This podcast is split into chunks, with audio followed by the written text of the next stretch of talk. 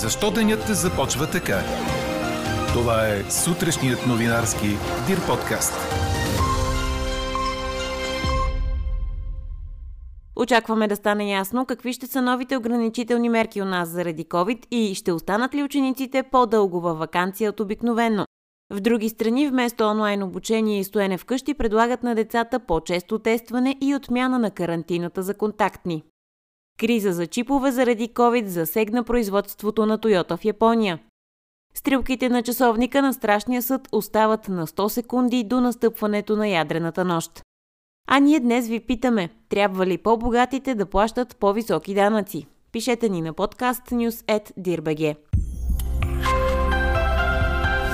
Говори Дирбеге. Добро утро, аз съм Елза Тодорова. Чуйте подкаст новините тази сутрин на 21 януари. Ако сега излизате, по-добре заложете на бутуши. През деня се очаква да превалява сняг, макар и слаб, на места в Западна и Южна България, а по Черноморието ще е примесен с дъжд.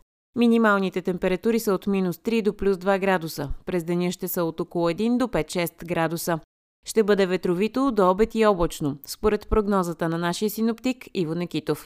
Карайте внимателно, на повечето места пътищата се обработват или почистват.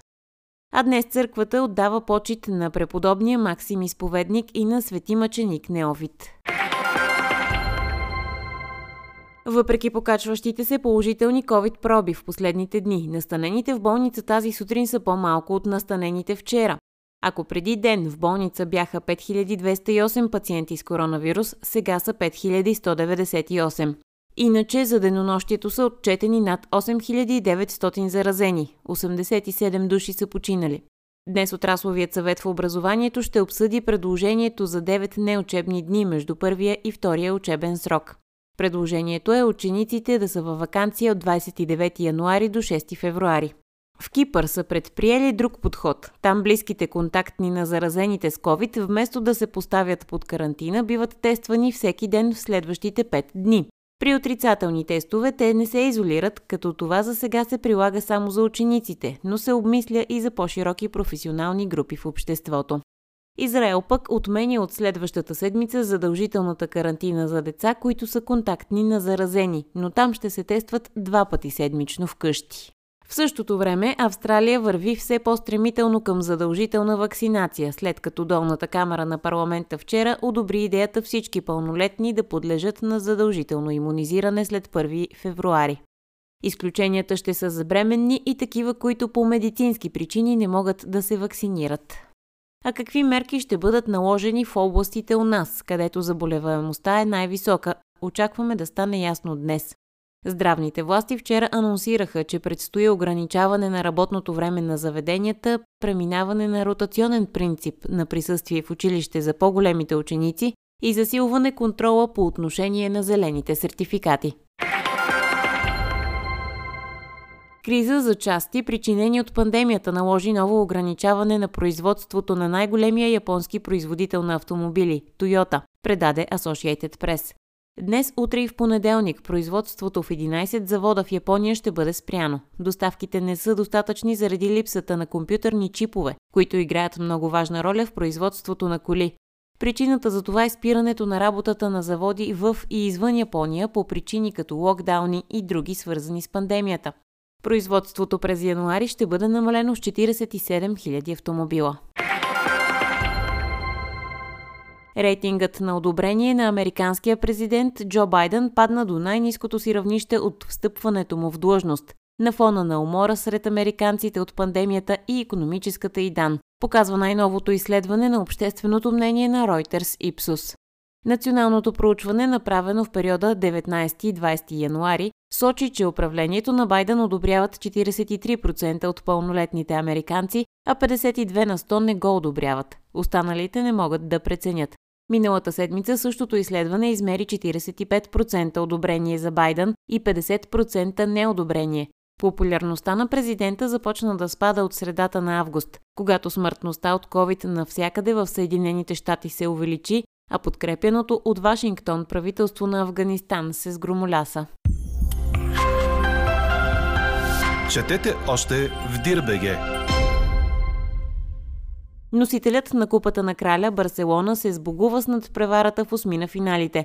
Каталунският грант отстъпи с 2 на 3 след продължение като гост на Атлетик Билбао, като срещата бе изключително успорвана и драматична, но за нещастие на гостите и радост на домакините приключи с триумф на баските. Предаде Корнер. По-рано в четвъртък вечерта Реал Мадрид се класира за четвърт финал след победа с 2 на 1, след продължение като гост на Елче. Чухте сутрешния новинарски Дир подкаст. Подробно по темите в подкаста четете в Дирбеге. Какво ни впечатли преди малко?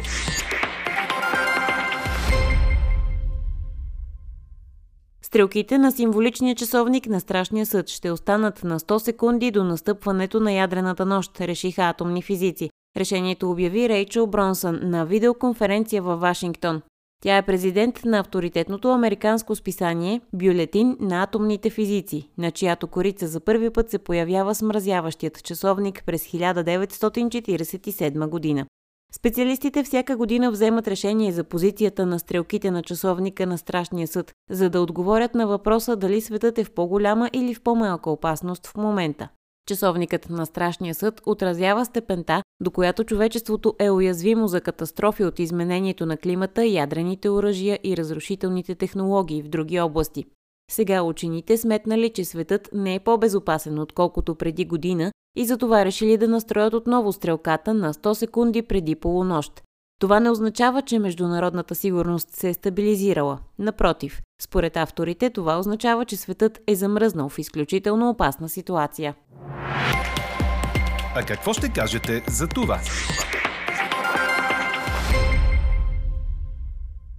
Богати американци, обединили се в организацията Патриотични милионери, поискаха сами да плащат по-големи данъци, тъй като по време на пандемията все повече хора страдат, а техните богатства се увеличават. Те отправиха общ призив към политическите и бизнес лидери, които участват в тази годишното онлайн издание на Световния економически форум в Давос. Накарайте ни да плащаме повече данъци. Патриотичните милионери насърчават сами преструктурирането на американската данъчна система така, че заможните да плащат по-голям дял от доходите си в данъци. А ние ви питаме, трябва ли по-богатите да плащат по-високи данъци? Гласувайте и коментирайте по темата в страницата на подкаста. Най-интересните ваши мнения ще цитираме в обедния ни подкаст в 12. А ако желаете да споделите мнение, да изпратите новина или да предложите идея, пишете ни на подкаст news.dirbg. Приятен ден! Слушайте още, гледайте повече и четете всичко в Дирбеге.